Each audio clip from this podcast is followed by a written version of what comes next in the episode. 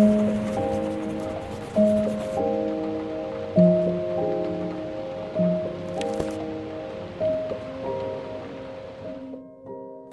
koronavírusu je súčasťou našich životov už viac než rok. Každá kríza nesie v sebe dve možnosti. Buď nás zlomí, alebo sa pre nás stane výzvou. Môže nás veľa naučiť. Z krízy môžeme výjsť prehlbenejší, očistenejší, obohatenejší. Čomu všetkému nás môže korona naučiť a pred aké výzvy nás postavila?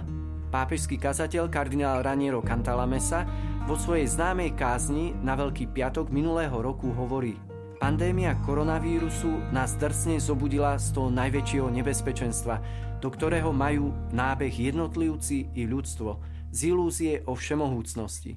Stačil ten najmenší a neforemný prvok prírody, vírus, aby nám pripomenul, že sme smrteľní, že vojenská sila a technológia nás zachrániť nedokážu.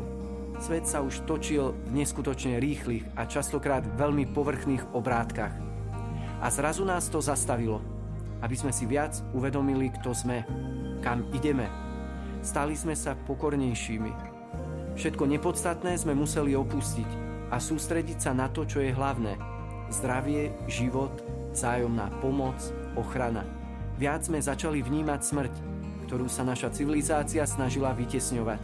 Raniero Cantalamessa spomína zážitok maliara Jamesa Torniela, ktorý pri maľovaní fresiek v katedrále svätého Pavla v Londýne v istom okamihu bol tak nadšený jednou zo svojich fresiek, že si podstúpil, aby ju mohol lepšie vidieť, neuvedomujúci, že sa len len, že nezrútil z lešenia do prázdna pod sebou. Jeho zdesený asistent však pochopil, že keby na neho zakričal a tak ho upozornil, takže vtedy by nešťastie ešte urýchlil. Bez dlhého premýšľania teda namočil štetec do farby a šmaril ho do stredu fresky. Zrozený majster poskočil vpred. Jeho dielo utrpelo, ale on sa zachránil. Takto občas koná Boh s nami. Otrasie našimi plánmi a našou nerušenosťou, aby nás zachránil od priepasti, ktorú nevidíme a do ktorej sa rútime. Korona kríza nás stavia pred naliehavé výzvy. Ako musíme zmeniť svoje správanie k prírode, Zemi, celému stvorenstvu, ak chceme ako ľudstvo vôbec prežiť. Vedci upozorňujú, že je otázkou niekoľkých desaťročí, ak ľudstvo nezmení svoje správanie, spejeme ku klimatickej globálnej katastrofe. Raniero pokračuje. Ale buďme pozorní, aby sme sa neoklamali. To nie je Boh koronavírusom hodil štecom do fresky našej nadutej technologickej civilizácie. Boh je našim spojencom, nie spojencom vírusu. Boh zdieľa našu bolesť, aby sme ju prekonali. On trpí s nami, vstupuje do našej bolesti, krízy a prežívajú spolu s nami. Toto obdobie v nás ešte viacej prebudilo dobro, čo nosíme v sebe. Solidárnosť. Naši lekári, zdravotníci, kňazi, reholníci, obetaví otcovia a mamy nám ukazujú, v čom spočíva veľkosť a krása človeka. V obetavej službe a obeti. Koľko príležitostí sa objavilo pre pomoc druhým, nákupy, rozhovory, priateľstvo. Vieme možno o trochu viac pochopiť utrpenie iných.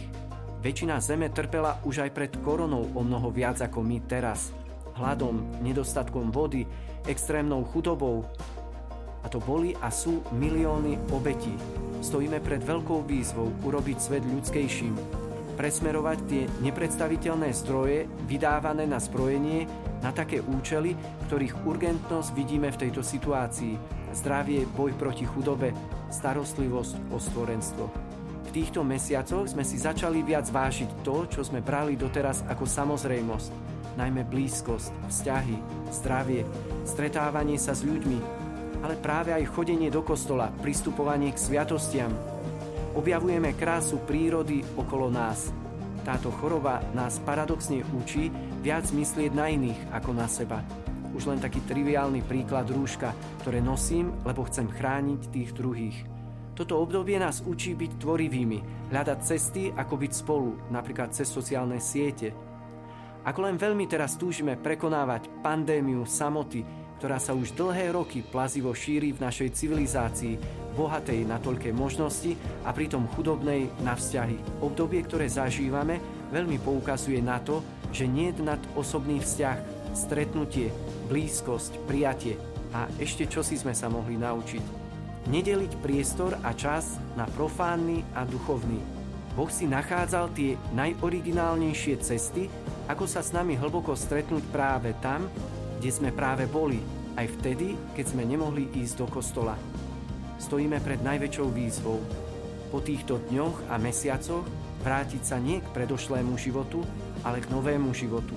Bratskejšiemu, ľudskejšiemu, kresťanskejšiemu.